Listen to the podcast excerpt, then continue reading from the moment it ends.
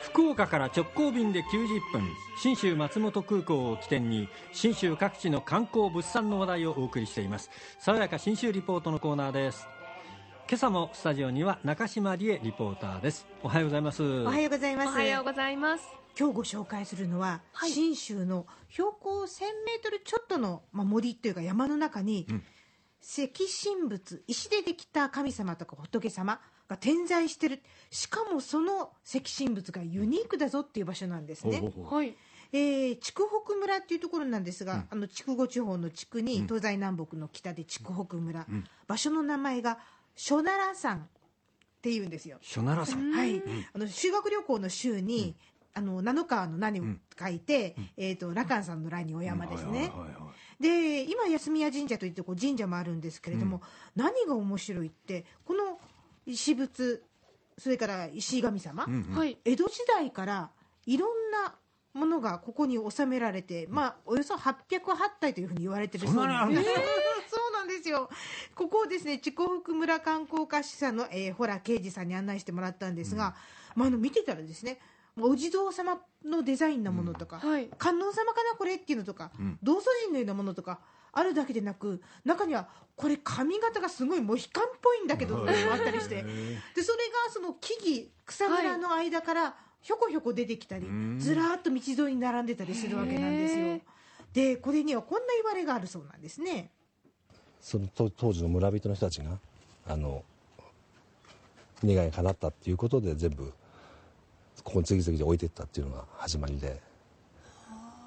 どのぐらい数あるんですか？一応今あの808っていうふうにあのやってるんですけどまもしかしたらそれ以上あるかもしれないですね。はいわからないぐらいあるわけですね。そうなんですよ。これ最初がまあ大体江戸時代ぐらいからって、今ももちろん納めに来てらっしゃる方いらっしゃるんですって。へえでその書奈良山の書奈良っていうのは書奈良大天武というその江戸時代最後の修験者の方が開いた場所で,、うん。はい。でこの村人たちのために雨を降らせるお願いをした場所でもあるそうで、その願いが叶ったっていうのがどうやら発端みたいなんですよね。で見ていくと中に面白いモヒカン以上に面白いこんなものもありました。ここに人気人気というか猫神さんっていうか。猫神様？あ 本当だ。猫です。えかわい。い右にあるのはリアルにあの、よく神社で昼寝してる猫系ですけど 左側ちょっとあの招き猫っぽい感じの、ね。ええいろんな種種類っていうか姿がありますね。今パンフレット見てるんですけども猫確かに。そうなんですよ、面白いですね。可愛い猫なんですが真ん中に鬼を挟んでまして、もう本当何が何やらこう分かんないんですが、この、えー、書奈良山安宮神社の宮司宮坂宗則さんにこれについては話が聞けましたああ猫はネズミを退治してくれるんでお蚕の養蚕の神様ということですね。なるほど。なるほど。信州はね養蚕が盛んだったんでしょ？うんこの猫の子をその養蚕の神様としてこの人はお供えしてるんですが、他にもその和服を着た女性の形をしたそのお蚕神様っていうのを奉納した人もいて、なかなか面白いんですがこの体がいろいろあるだけじゃなくって、文字だけが書いてあるその記念碑のような石神仏もあるわけなんですよ、まあだから対岸成就とか書いてあったりするんですが、中にはこんな文字もあったんです。これちょっと笑っちゃうんですけどこれ催促の金の神様ですよね。これあの借金の取り立てがうまくいったってことでしょうか？そういうことしか考えられないんですけど。催促 の金の神様書いてあるんですよ。いろいろこう想像返してくれないんでもう頭にきて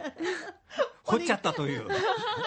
そうですね。あ、ひょっとしてお願いしに来て、ん。返してもらったから奉納したのかなと思ったんですが。あーなるほど。逆かもわかりませんねええ宮坂宮司によると、あ、最速根人って言うんですよねっておっしゃって、えまあそういうふうにやっぱお金絡みのお願いをなさったんだと思いますよっておっしゃってましたし、他にその鎧兜を身につけた武士の姿のものだったりとか、